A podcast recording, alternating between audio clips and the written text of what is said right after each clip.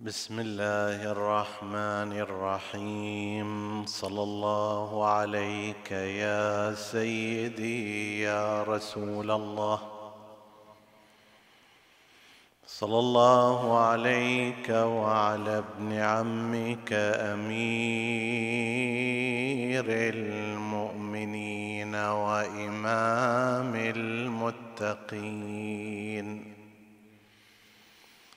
صلى الله عليك يا سيدي ويا مولاي يا أبا عبد الله الحسين وعلى أهل بيتك الطاهرين ما خاب من تمسك بكم وأمن من لجأ إليكم. يا ليتنا كنا معكم فنفوز فوزا عظيما. قال الله العظيم في كتابه الكريم بسم الله الرحمن الرحيم.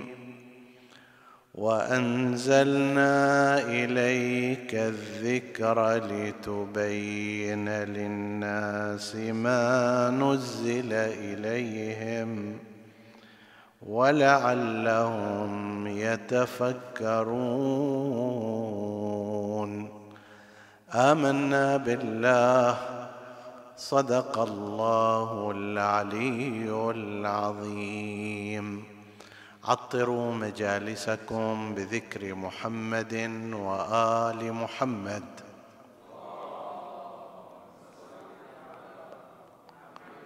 اللهم صل على اللهم صل على اللهم صل على محمد وآل محمد.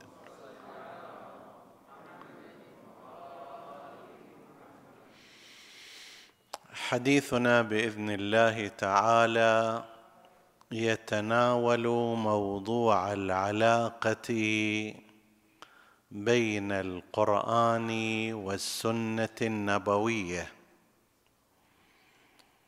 بعدما أشرنا إلى شيء من موقع السنة النبوية وبينا وجود اتجاهات قديمة قديمة ومعاصرة في تعطيل السنة بشكل جزئي أو كلي نتعرض في هذا الحديث إلى العلاقة المتبادلة بين القرآن الكريم والسنة النبوية. في البداية لا بد أن نشير إلى نقطة مهمة. كان عدم الالتفات إليها من قبل باحثين ومحدثين سببا للتخبط في بعض النتائج. ذلك الموضوع هو التفريق بين السنة الواقعية والسنة المنقولة. السنة الواقعية يعني ما تلفظ به رسول الله صلى الله عليه وآله ما فعله رسول الله ما أقره رسول الله صلى الله عليه وآله واقعا وحقيقه. وأما السنة المنقولة فهي الموجودة الآن في الكتب. إذا رأينا مثلا في كتاب الكافي عن فلان عن فلان عن فلان عن رسول الله هذه سنة منقولة. إذا رأينا في صحيح البخاري عن فلان عن فلان عن فلان عن رسول الله هذه أيضا سنة منقولة. السنة الواقعية مثل أن انسانا يسمع النبي صلى الله عليه وآله. بعد هنا ما في احتمال لأن يكون زيادة ونقيصة والناقل ثقة أو غير ثقة حافظ غير حافظ متثبت غير متثبت. أنا قاعد أسمع النبي.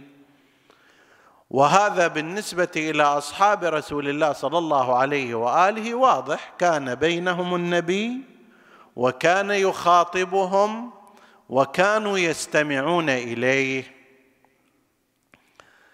أيضا قسم آخر من السنة الواقعية هو ما وصل إلينا بشكل متواتر. بشكل متواتر يعني شنو؟ يعني في كل طبقة سمعه من رسول الله صلى الله عليه وآله ثم ممن سمع رسول الله عدد من الناس يتعذر اجتماعهم على الكذب. مثلا لنفترض أن النبي كان يحدث الناس في المسجد فسمعه عشره أو عشرين ثم هل عشرة أو العشرين سمع منهم مثلهم أو أكثر؟ كل واحد لما راح إلى بيته حدث أهله. وحدث أصدقاءه. الطبقة اللي سمعت من هذول أيضا نقلت هذا الأمر إلى من بعدهم وهذا أمر طبيعي في قسم من الروايات. ليش؟ لأن الناس يحبون أن يتحفوا غيرهم بالجديد. أنت الآن عندما مثلا يجيك خبر مهم كشف علمي فكرة دينية متقدمة. غير ذلك تحب أن تشارك بها غيرك. تروح إلى البيت تتحدث مع أهلك مع إخوتك مع أبنائك وتنقل إليهم هذا الأمر. وبنفس الطريقة أيضا غيرهم ينقل. فإذا صار في كل طبقة عدد معتد به ما زاد على العشرة أشخاص. وكل طبقة تنقل هذا الخبر إلى من بعدها. هذا يسموه خبر متواتر. إلى أن يوصل إلنا. فهذا يقال وصلت السنة بالخبر المتواتر. فهي شيء علمي قطعي. مو معقول هالالاف هذه من زماننا إلى زمان رسول الله كلهم اجتمعوا على أن يكذبوا على رسول الله. لذلك يقال الخبر المتواتر يفيد العلم.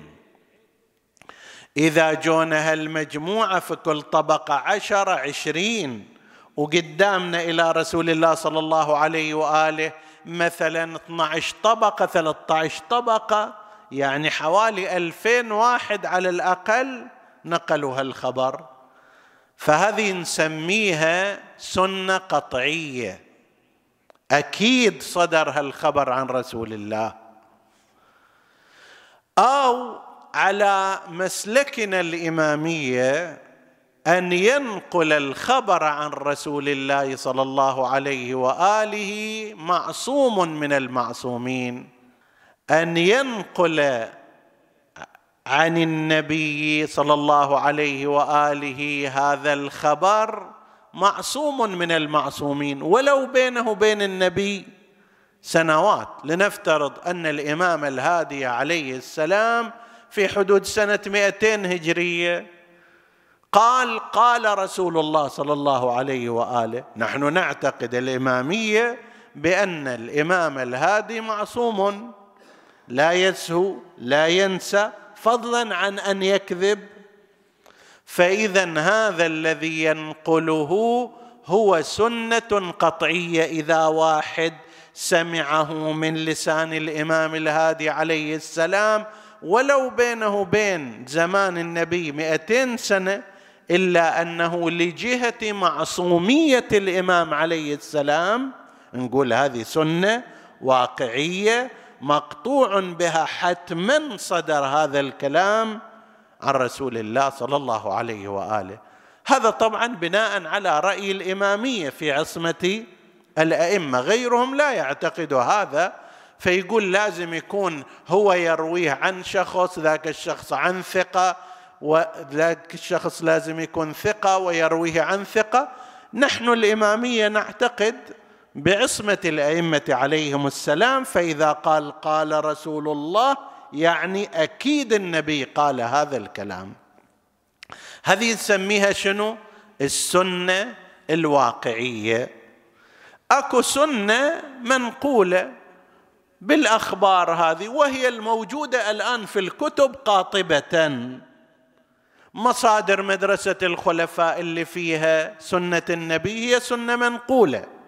مصادر الإمامية التي فيها الآن سنة النبي هي أيضا سنة منقولة.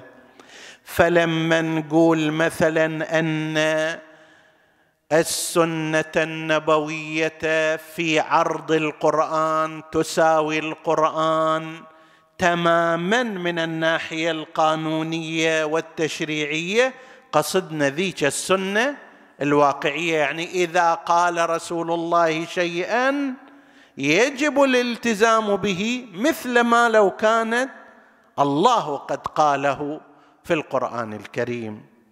في بعض الموارد تختلف قضية السنة القطعية الواقعية عن السنة المنقولة. مثلا من تلك الموارد أن السنة الواقعية يستحيل يستحيل أن تختلف مع القرآن. لكن السنة المنقولة ممكن تختلف.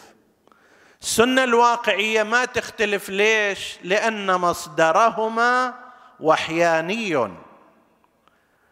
من يطع الرسول فقد أطاع الله. ما آتاكم الرسول فخذوه. لكن السنة المنقولة يمكن واحد من النقلة فيها الاثناء اشتبه. ممكن واحد لا سمح الله كذب كان كاذبا واخفى حاله أظهر نفسه على أنه ثقة وصدوق. فمن الممكن أنه أن أجد مثلا في صحيح الكافي من الممكن أن أجد رواية فيها قال رسول الله لكنها مخالفة للقران الكريم. طبعا إحنا نطرحها هذه على طول. من الممكن أن أجد في مصادر الخلفاء قال رسول الله ويكون مؤدى ذلك القول مخالفا لكتاب الله. في رأينا على طول هذا يطرح. لكن بالنسبة إلى السنة الواقعية مستحيل. ما ممكن أن النبي يقول لنا لو كنا معه مثلا نسمعه لا يمكن أن يقول لنا كلاما على خلاف الكتاب. لا يمكن أن ينقل المعصوم عن رسول الله ونحن نسمع المعصوم كلاما مخالفا لكتاب الله. السنة الواقعية لا يمكن أن تختلف مع الكتاب.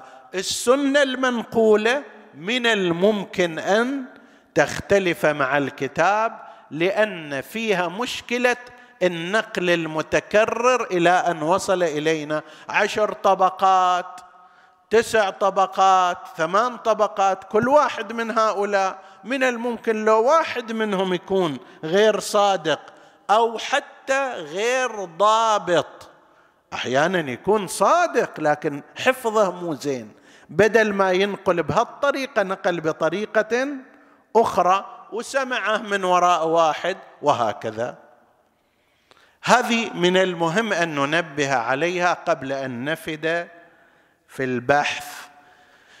كذلك السنة الواقعية لا تحتاج إلى عرضها على القرآن لتوثيقها. إذا النبي صلى الله عليه وآله قال أمامنا كلاما. طيب وإحنا سمعناه ومتأكدين من قول النبي.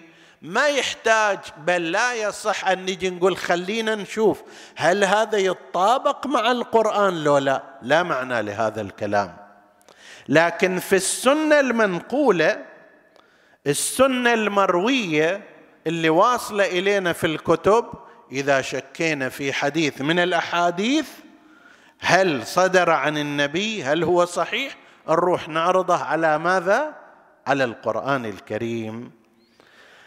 هذا في التفريق بين السنة الواقعية والسنة المنقولة. بعد ذلك نأتي للحديث عن علاقة السنة النبوية بالقرآن بعد الصلاة على محمد وآل محمد.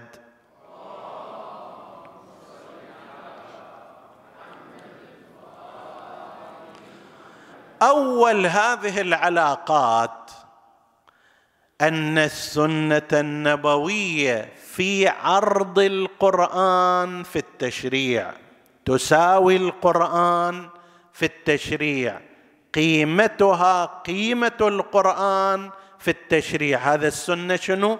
الواقعية. إذا قال رسول الله صلى الله عليه وآله وسن شيئا آنئذ ما ننتظر تقول هذا من نقول هذا من وين جايبه يا رسول الله؟ خلينا نراجع نشوف في القرآن موجود هذا أو لا. ما آتاكم الرسول لا تنتظروا فخذوه. طيب. ولذلك كما أن القرآن الكريم شرع أصول الأحكام والقوانين فقد سن رسول رسول الله تفاصيل التشريعات والأحكام. إذا يتذكروا الإخوة الأفاضل والأخوات الفاضلات أول البحث مالنا إحنا تكلمنا عن مصطلح السنة. قلنا أحد معاني السنة يعني ما شرعه رسول الله بسنته. اللي بالقرآن نسميه شنو؟ فريضة. مثل الطهارة الوضوء شرعه القرآن الكريم. وما شرعه رسول الله مثل التشهد مثلا مثل التسليم. هذا إنما هو يسمى سنة. كذلك في هذا المقام في أصل التشريع للأحكام القران الكريم يشرع قول الله سبحانه وتعالى يشرع احكاما النبي صلى الله عليه وآله أيضا يشرع ونسميها بالسنة. في هذا المكان المبارك قبل عدة سنوات تحدثنا في سلسلة تشريع العبادات عن أن النبي صلى الله عليه وآله أيضا مشرع بهذا المعنى. المشرع الأول والحقيقي هو الله سبحانه وتعالى ولكن نبينا صلى الله عليه وآله أيضا كان مشرعا بهذا المعنى. في بيان التفاصيل بل حتى في إضافة تشريعات. مما ورد في روايات أهل البيت عليهم السلام رواية زرارة عن أبي جعفر الباقر عليه السلام قال فرض الله فرض الله الصلاة وسن رسول الله عشرة أوجه. أصل فرض الصلاة أقيموا الصلاة في وين في القرآن الكريم. بس عشرة أوجه من الصلوات لا تجد في القرآن الكريم حتى أسماءها فضلا عن كيفياتها وأحكامها.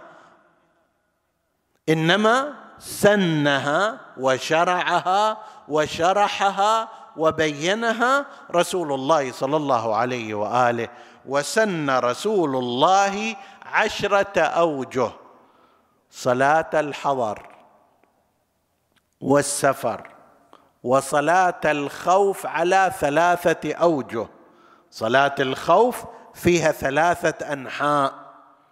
تصل ما عندك في القرآن الكريم بعض هذه الأسماء فضلا عن الكيفيات.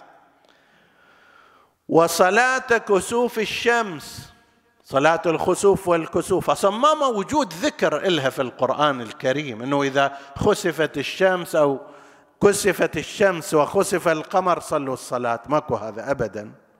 إنما سنها رسول الله صلى الله عليه وآله هسا شلون سنها؟ طبعا مو من تلقاء نفسه مو بكيفه. إذا أحد يريد معرفة ذلك يرجع إلى حديثنا في أن النبي صلى الله عليه وآله أحد المشرعين في وقتها بينا الكيفية. وصلاة العيدين وصلاة الاستسقاء والصلاة على الميت. هذه عشرة أشكال مختلفة من حيث عدد الركعات من حيث الكيفيات من حيث الأسباب. هذه لأجل المطر ذيك لأجل العيد. هذا لأجل الشمس تلك لأجل القمر. هذه لأجل السفر هذه لأجل الحضر. هذه لزوال الشمس تلك لغروب الشمس وحصول الليل وهكذا. فالنبي صلى الله عليه وآله شرع هذه الصلوات.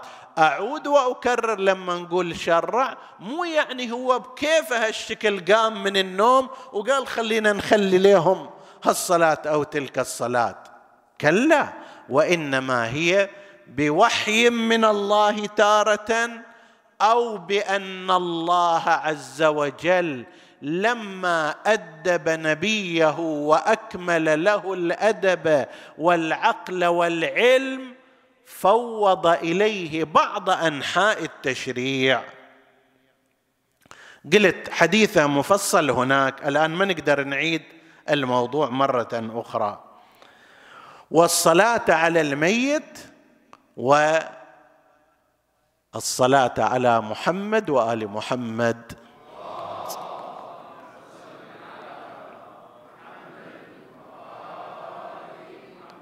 وإن كان هذا مو جزء من الحديث وإنما تتمه لأجل الصلوات أن الصلاة على محمد وآل محمد جاءت في القرآن الكريم. غير هذا أيضا فيما يرتبط بالزكاة. الزكاة الموجود في القرآن هو آتوا الزكاة وبعض الآيات حول هذا الموضوع. لكن في أي شيء؟ هل في كل شيء الزكاة؟ ثم إذا كانت في بعض الأشياء دون بعض أو في كل شيء اشقد عشرة في المية واحد في المئة اثنين ونصف في المية أكثر أقل. هذه بعد كلها كانت من طرف السنة. لا تجد لها في القرآن ذكرا. إن رسول الله في الرواية وضع رسول الله الزكاة على تسعة أشياء. من كل هالأشياء اللي موجودة في الطبيعة وعند الإنسان تسعة أشياء بس. الحنطة والشعير والتمر والزبيب. لو تريد تعد الخضروات والفواكه اللي تنتجها الأرض شقد آلاف الأصناف. لكن الزكاة عينها رسول الله فيها الاربعه أشياء من منتوجات الأرض. وفي الأغنام والأبقار والإبل مع أن عدد الحيوانات حتى المحللة بالمئات لكن بل حتى الأليفة فرض الله الزكاة في الإبل ولم يفرضها مثلا في الغزلان. فرضها في البقر ولم يفرضها في الخيل. في رواية أن أمير المؤمنين عليه السلام في وقت متأخر بأمر ولائي وضع الزكاة على الخيل. لكن بالنسبة هذاك أمر ولائي يختلف أمر تدبيري تنظيمي اجتماعي. لكن كتشريع هنا النبي صلى الله عليه وآله فرضها على هذه الثلاثة حيوانات الأنعام الثلاث. وفي النقدين الذهب والفضة مع أنه ثروات الناس مو مقتصرة على هذه. أحجار كريمة أكو ملابس غالية أكو. يعني أنت أطلع السوق وشوف الثروات الموجودة ما تنحصر في الذهب. والفضة. هالأشياء هذه كلها بالإمكان أن تكون اموالا. لكن النبي فرض الزكاة في هذه الأمور خاصة دون غيرها. فاذا النبي صلى الله عليه وآله يشرع احكاما. كما أن القرآن الكريم يشرع غاية الأمر هناك تأسيس وهنا في الغالب تفصيل.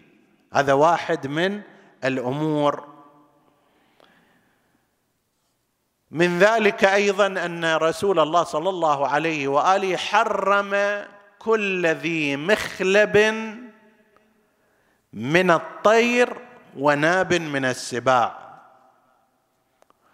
ما أدري ذكرنا أو ما ذكرنا في الليلة الماضية عند الحديث عن المحرمات بعض هؤلاء أصحاب التوجهات المتطرفة في استبعاد السنة قالوا المحرمات 14 واحد. معنى ذلك أن مثلا الكلب بإمكانه هذا الذي لا يحرم أن يأكله لأنه ماكو تحريم الكلب في القرآن الكريم. الكلب ليس محرما في القرآن الكريم. أكل لحم الكلاب. وأمثال ذلك أيضا. كل الحيوانات المفترسة لا يوجد تحريم لها في القرآن الكريم. كل الطيور المفترسة صقر نسر ما أدري غير ذلك لا يوجد لها تحريم في القرآن الكريم. إنما حرمت بالسنة. فهذا اللي يقول مثلا أن السنة مستبعدة لازم تقدر تقدم اليه الكلب لكي يأكله بدون مشكلة. وأسد وفهد ونمر وأفعى وما أدري. كل هذه الزواحف الحشرات كل هذه ليست محرمة. إلا إذا يتوسل بشيء آخر ويقول لا هذه من الخبائث والله حرم الخبائث. زين عند قسم من الناس في بعض الأماكن هذه ألذ من أحسن من غيرها. طيب أي سوق ووهان الصيني المعروف سيء الذكر خفافيش وما أدري. كل ما من شأنه أن يدب ويدرج عندهم يؤكل ومرغوب ويتسابقون عليه. مو خبائث بالنسبة لهم إنما حرم رسول الله مثل هالأشياء بالسنة ونهى عن أكلها فصارت حراما. فإذا القرآن الكريم في هذا الباب مع السنة النبوية في عرض واحد كما أن الخنزير حرام بالقرآن فإن الكلب أكله حرام بسنة رسول الله صلى الله عليه وآله. هذا واحد من أنحاء العلاقة. الأمر الثاني في السنة أنها تفصل مجملات القرآن وتبينها. شنو يعني تفصل مجملات القرآن؟ القرآن الكريم دستور. طبيعة الدساتير لازم تكون مركزة مدموجة مختصرة. طبيعة الدستور هالشكل. لا سيما القرآن الكريم اللي يراد أن يقرأ ويتلى ويحفظ ويتدبر فيه ويتأمل فيه. هذا مو مثل سائر الدساتير الآن. مثلا في الدول الغربية أكو عندها دساتير ما حد يدري عنها إلا المحامون. صحيح ولا لا؟ أما بالنسبة إلى القرآن الكريم مطلوب من الناس أن يقرأوه وأن لا يهجروه. طيب وأنه إذا ما يقرأ في كل يوم الإنسان المؤمن يعتبر هاجرا له. مو بس في شهر رمضان حتى في سائر الأيام والأشهر ينبغي أن يدئب الإنسان نفسه على قراءة القرآن. عدة آيات لا بد أن يقرأ. إن هذا الكتاب عهد الله إلى خلقه فتعاهدوه. زين إذا كان القرآن هكذا يراد أن يصطحب ويقرأ ويتدبر فيه ويحفظ ويختم لو فرضنا أريد تفصيله كل الأحكام بتفاصيلها بكيفياتها تدري كم لازم يصير؟ لازم يصير عشر مجلدات في أقل تقدير. زين ستة آلاف صفحة واحد يقدر يحفظ ستة آلاف صفحة؟ يختمها الحال للمرتحل كل ما ختمها ختم القرآن بدأ من جديد ما ممكن. فطبيعة لما كان دستورا يجيب القوانين العامة المدمجة المركزة. زين هنا تأتي السنة لبيان وتفصيل وشرح وبسط ما هو هناك مدمج ومركز ومختصر تجي تفصله وتبينه وتوضح حدوده وأبعاده. هذا قسم آخر غير موضوع التشريع الأصلي. مثلا في كيفيات الصلوات. النبي قرر أن الصلوات على عشرة أقسام. زين. كيفيتها؟ شروطها. كل صلاة هي هذه بذاتها تحتاج إلى مسائل وتفاصيل ويرتبط بها قضايا الشكوك والسهو والنسيان والترك العمدي والترك السهوي وغير ذلك. طيب أجيب لك مثال واحد مثلا حتى يتبين لك كيف أن هذه السنة لو لم تبين وتفصل ما كان في القرآن الكريم كان الإنسان في مشكلة. عندنا قضية السارق والسارقة فاقطعوا أيديهما جزاء بما كسبا نكالا من الله. خب غير هذا التفسير اللي ذكرناه لبعض الحداثيين في ليلة مضت. لا اقطع يده. إذا تقتصر على القرآن الكريم يصير كما نقل ابن حزم الظاهري الأندلسي عن الأزارقة. إحنا ننسب النقل إليه. ليش؟ حتى لا نتحمل مسؤوليته أنا ما اتسع لي الفرصة لكي أراجع فقه الأزارقة. وابن حزم شديد على مخالفيه. يعني يقصب بالساطور حسب التعبير. فأنا أنقله على عهدته. يقول الأزارقة يقولون إن القطع لا بد أن يكون من هنا من المنكب. إذا واحد سرق اقطع إيده من هنا. ليش؟ لأن القرآن يقول فاقطعوا أيديهما واليد من هنا. زين اليد أيضا تطلق على هذا. والقرآن عبر عنه فاغسلوا وجوهكم وأيديكم. وأيضا في اللغة العربية تطلق اليد حتى على الأصابع. تقول كتبت بيدي.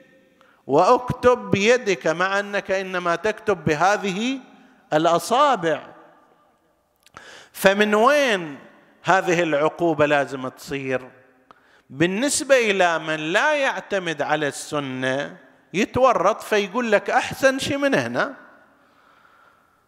طبعا أحسن شيء من هنا مو بهالبساطة بعد. إذا كان حق الله إلى هنا بأي حق أنت تأخذ إيده كلها؟ أنت جاني عليه. لو فرضنا أن إنسان عليه حق خمسة وأنت أخذت منه خمسة عشر تقول احتياط؟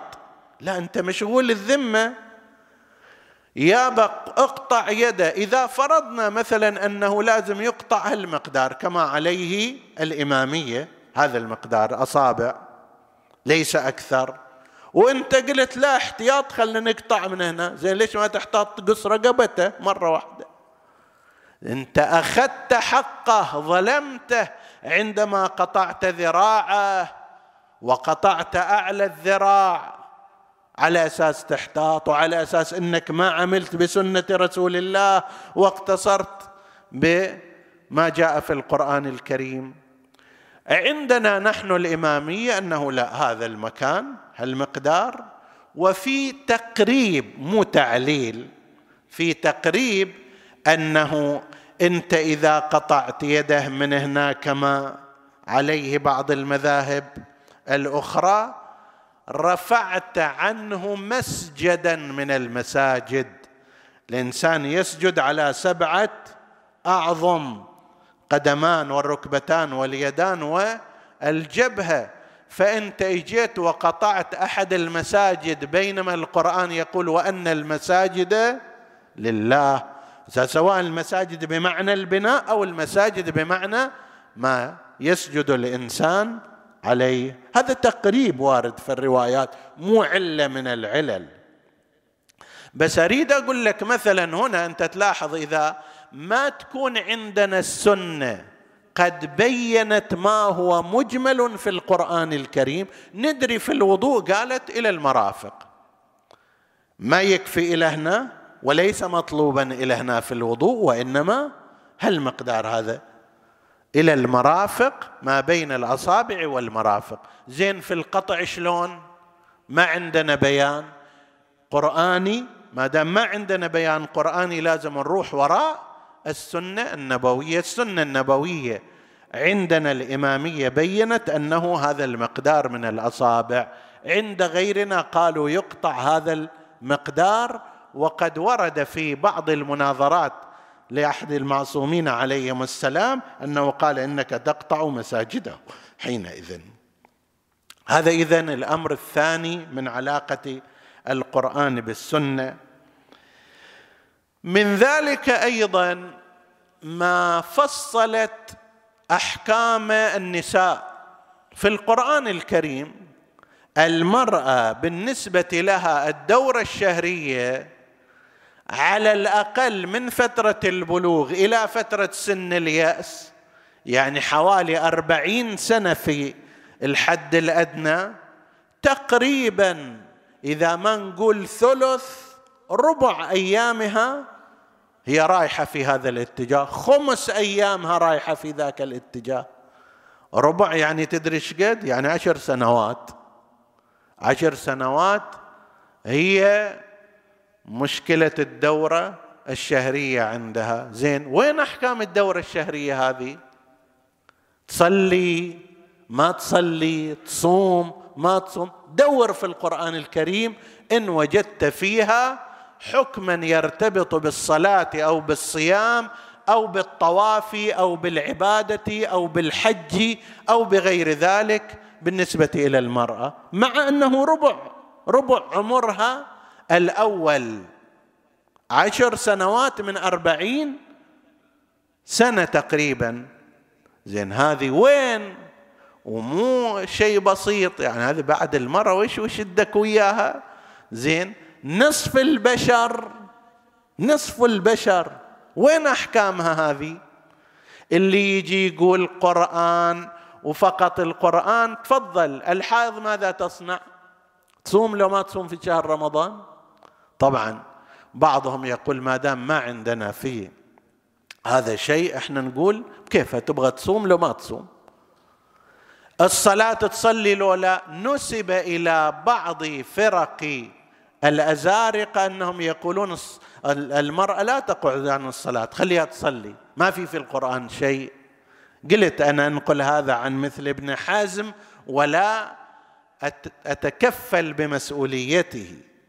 لكن مقتضى أن من لا يعمل السنة الشريفة بالتالي لازم يقول هذا الكلام. ما عندنا أحكام حول الحائض والنفساء. نفساء ولدت الله وياها وش نسوي فيها إحنا؟ يابا تصلي لو ما تصلي. إيه لازم تقوم تصلي. يابا ما تقدر تتحرك من مكانها. خلاص. في القرآن الكريم أقيموا الصلاة وما في إلا إلا المرأة النفساء. لازم تروح تدور على السنة السنة هي اللي تقول أن النفس تقعد عن الصلاة وتحدد عدد أيام النفاس وتقول أن المرأة الحائض تقعد عن الصلاة ولا يصح منها الصوم وأن عليها أن تقضي الصوم فيما بعد دون الصلاة. هذا كله من السنة. فإذا هي مبينة لما أجمل من أحكام القرآن الكريم وكذلك أيضا قد تقيد بعض المطلقات وتخصص بعض العمومات. كما ذكرنا القرآن الكريم قانون ودستور وبالتالي القوانين والدساتير عادة فيها حالة إطلاق. يجي يقول لك يوصيكم الله في أولادكم للذكر مثل حظ الأنثيين. يجي يقول لك وله ولهن الربع مما تركتم إن لم يكن لكم ولد. والثمن إن كان لكم ولد. إذا الزوجه راح ترث من زوجها إذا عنده أولاد ثمن. إذا ما عنده أولاد لها الربع. طيب. وهكذا بالنسبة إلى ميراث الأبناء. ميراث الآباء من الأبناء. زين. إجينا واحد راح تزوج ذاك البعيد امرأة ثرية ويوم ثاني وداها ذاك الصوب حتى يرث. قال هذه قبل لا يصير عندها ولد الآن أنا أقدر أرث نصف ما تركت. الرجل يرث من زوجته نصف ما تركت إذا لم يكن لها ولد وإذا عندها ولد يرث الربع. وهي لا نصف ذلك ترث الثمن والربع. إجوا عجل عليها وداها ذاك الصوب. يرث منها؟ لو لا. إذا نروح وراء القرآن يقول إيه يرث منها؟ لأن أي زوج يرث من زوجته هذا المقدار. وبالعكس ذيك المرأة الخاطئة لا سمح الله نفس الكلام شافت رجال ماخذ تقاعد وما أدري كذا وإلى آخره تزوجته. أسبوع زمان وبعد ذلك ودته إلى ذاك الصوب حتى ترث. زين تأخذ ميراث من عنده لو لا؟ القرآن يقول لي تأخذ. يعني ظاهر القرآن ما يقول ما تأخذ يقول الزوجة تأخذ. الزوج ياخذ. تجي هنا السنة النبوية الشريفة فتقول لا يرث القاتل من المقتول. لو لم يقتل إلى حق. أما بعد أن قتل ذلك فإنه لا يرث شيئا. القاتل عمدا والده أو والدته أو ابنه أو بنته أو زوجته أو هي زوجها. كل هؤلاء إذا كان قاتلا لا يرث. وهذا باب من أبواب الرحمة بالعباد. لأنه لو كان هالشكل الله يستر شنو كان يصير؟ كأن هذا القانون اللي السنة جاءت به مقيدة به القرآن الكريم فد حجر واقف أمام جرائم ترتكب باسم حتى يرث هذا القاتل المقتول. قالت ما يمكن أن يرث. وهكذا الحال بالنسبة إلى الكافر. شخص مؤمن متدين عنده ولد هذا الولد راح إلى الخارج تأثر بالأفكار الإلحادية هناك وأصبح ملحدا. أبوه توفي في هذا المكان خلف ثروة وذاك ابنه ملحد كافر. لا يستحق من الميراث مليما واحدا.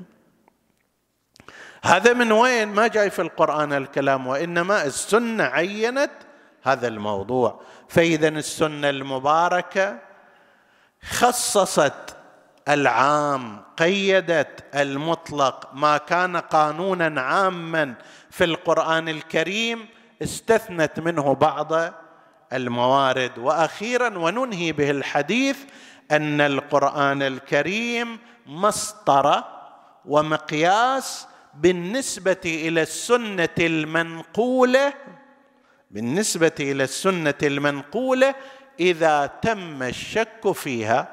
جانا حديث. شفنا هذا الحديث يعني صعب قبوله يشتبه. إما أن نعرف أنه صحيح أسانيده صحيحة مضمونه مقبول مع السلامة نعمل به. شفنا هذا الحديث لا مبين موضوع وإما لأن رواته وضاعين وإما لأن مضمونه يصادم الأصول المسلمة. نستثنيه. أكو حديث بين بين. لا نعلم هذا الحديث صحيح مو صحيح. هنا نجي ونعرضه على القرآن الكريم. هذا الحديث ما قال صاحبه فيه أنا وضعته. لأن بعض الوضاعين كانوا يقولون هذا الحكي أنا ترى وضعت في أحاديثكم كذا وكذا. هذا ما قال الوضاع سكت. لكن في نفسنا شيء شبه أن هذا الحديث هل هو تام وسليم أو لا نروح نجيب المسطرة نروح نجيب القرآن نروح نجيب الثابت القرآني ونعرضه عليه. مثال على ذلك أن من المشهور عند مدرسة الخلفاء أن رؤية الله نعوذ بالله في يوم القيامة متاحة لكل المؤمنين وأنهم لا يضامون في رؤيته. لا يعترض عليهم في رؤية الله. ومثل ما يشوفون القمر مكتمل كذلك يشوفون ربهم. هذا حسب أحاديث مدرسة الخلفاء الاتجاه التقليدي المحدث. أكو هناك قسم يخالف مثل هالروايات حتى في مدرسة الخلفاء ولا يقبلها. لا سيما من كان على طريقة المعتزلة أو من هو متأثر بالاتجاهات العقلية في فهم الأحاديث ما يقبل هذه الأحاديث ابدا. لكن هذا الاتجاه الرسمي لأهل الحديث هو هذا يقول لك حديث اجى وفي مصدر موثوق وصحيح ما علينا. نقبل هذا ونشوف الله اللي يرضى يرضى واللي ما يرضى بكيفه. طيب وهذا مو شيء جديد من ذلك الزمان. وش نسوي هنا؟ نعمل كما عمل الإمام الرضا عليه السلام. وذولا يقولون النبي أيضا رأى ربه بل أكو هناك حديث كأن له أصول غير إسلامية وهي أن الله قد قسم الكلام لموسى والرؤية لرسول الله صلى الله عليه وآله. الله كلم موسى تكليمه زين النبي وش محصل عجل. قالوا حصل الرؤية. شاف. رأى ربه عندما عرج به إلى السماء بعينه. شاف بعينه. الرؤية القلبية. القرآن يقول ما كذب الفؤاد ما رأى. لا مو هذا. شافه بعيني رأسه. كما قال بعضهم. شو نسوي هنا؟ حديث. سنده صحيح موجود في كتب الصحاح بس المضمون ماله يحوك في النفس. فماذا نصنع؟ ما صنعه الإمام الرضا عندما جاءه أبو قرة المحدث موسى ابن طارق كان مزامنا للإمام الرضا عليه السلام. فاجى ينقل للإمام الرضا أحاديث والإمام الرضا يصححها له ويعدلها. فقال له فانا قد روينا أن الله قسم الرؤية والكلام بين نبيين فقسم لموسى عليه السلام الكلام ولمحمد لذكره صلوا عليه.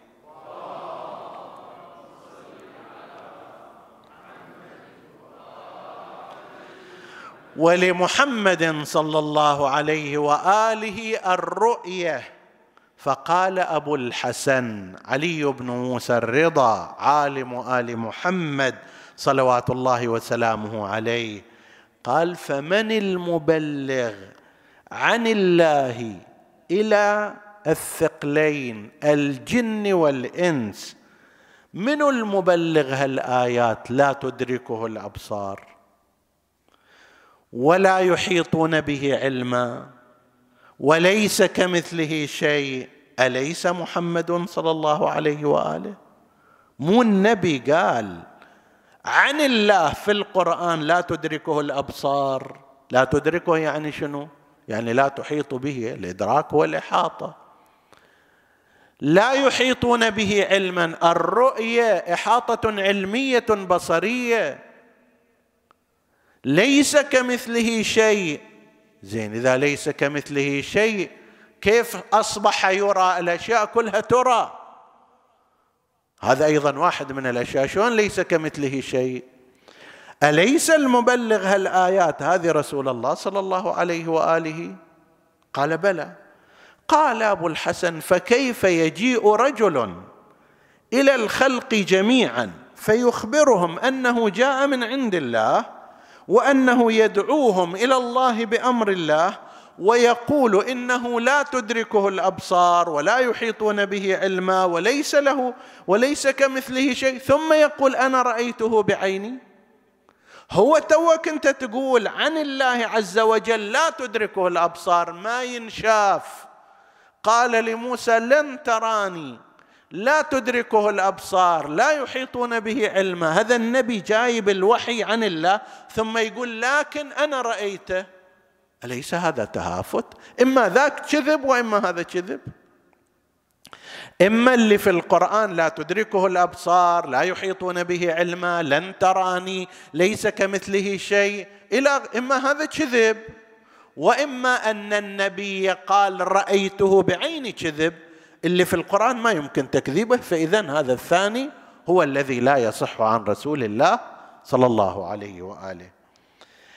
ثم قال وأحط به علما أنا رأي ثم يقول أنا رأيته بعيني وأحط به علما وهو على صورة البشر اله يد واله رجل والى كذا وإلى كذا والتفاصيل. أما تستحيون؟ ما قدرت الزنادقة أن ترميه بهذا؟ أن يكون أتى عن الله بأمر ثم يأتي بخلافه من وجه آخر. يقول يعني هذول الزنادقة لو فكروا كيف يقدرون يطعنون في رسول الله ما قدروا يوصلون إلى الطعن هذا اللي أنتم قاعدين تسوونه بحسن نية. يعني يريد يقول أنا جبت كلام واحد من الطرفين كذب لو ذاك كذب لو هذا كذب أو أنا أكذب في كليهما هذا الزنادقة ما يقدرون يتوصلون إلى هذا الطعن وهذا التثريب لرسول الله صلى الله عليه وآله. فإذا آخر شيء أن السنة إذا تم الشك فيها نعرضها على كتاب الله عز وجل. مو أي حديث نقول هذا لازم نعرضه على القرآن لا.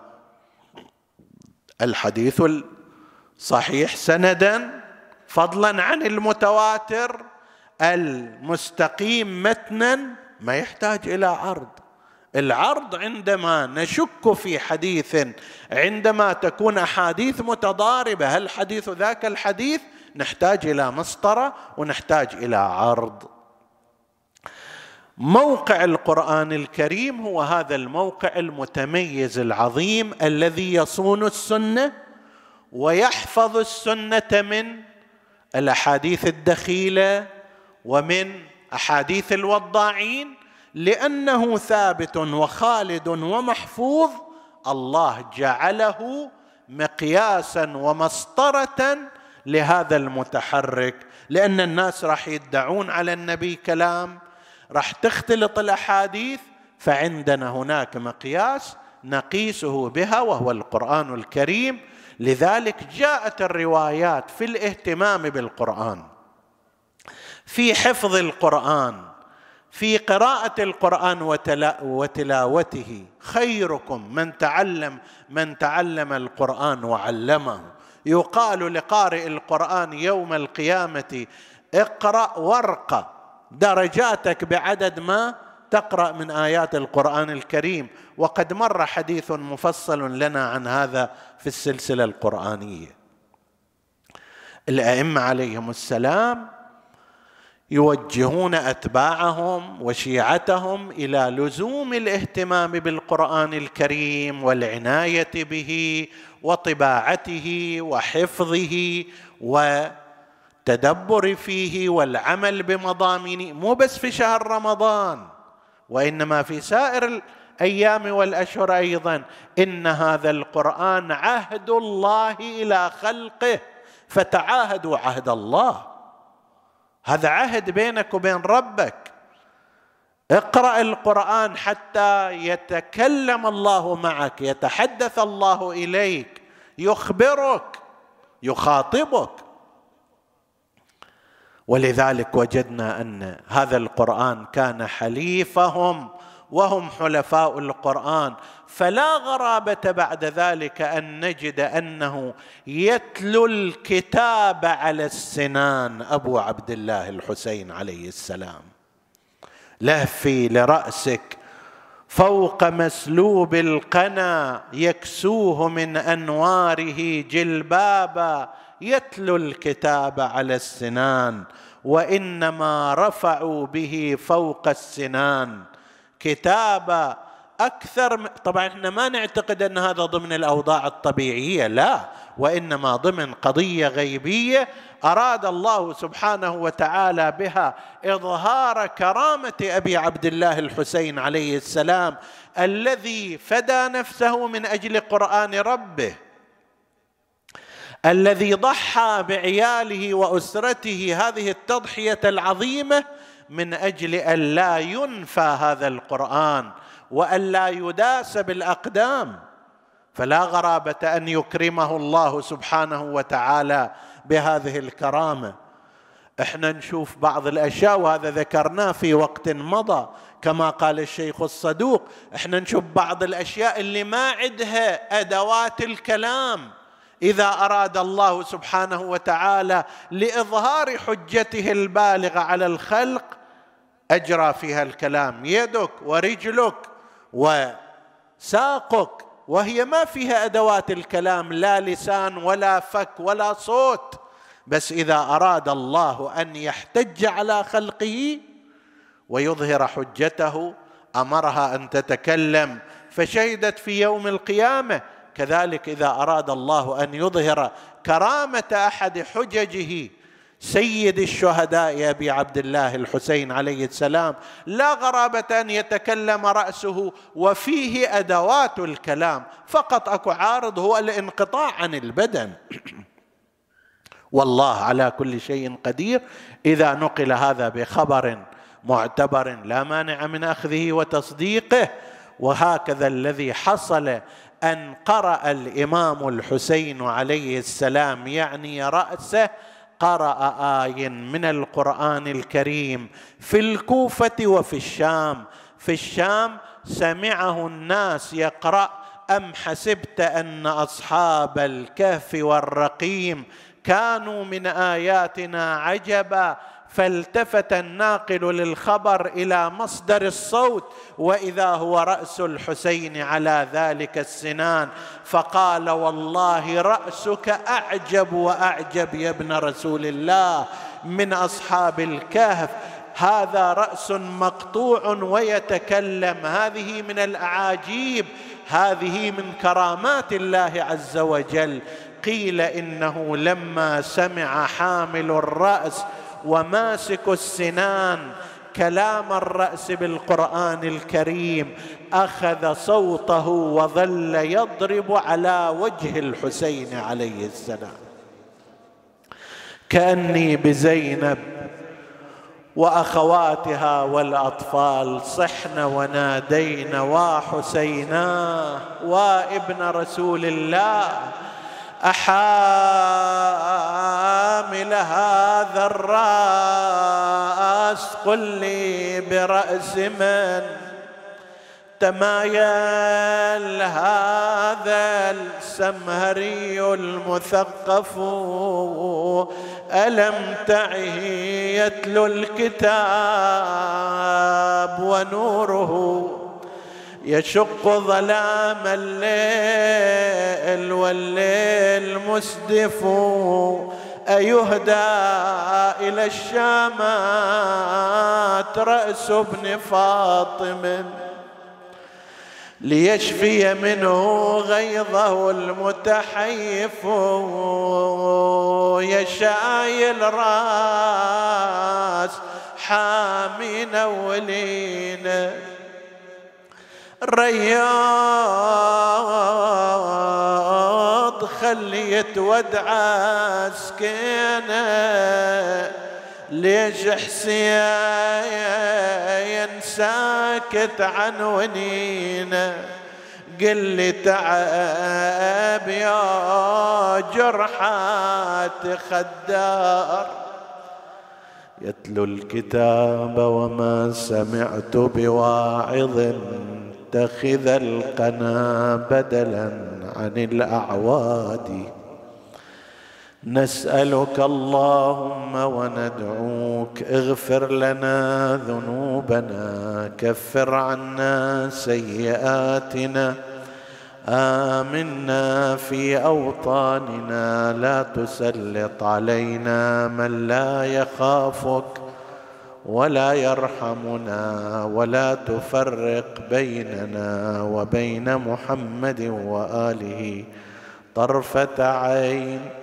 احفظ اللهم إخواني الحاضرين والسامعين فردا فردا. اقض اللهم حوائجهم واشف مرضاهم.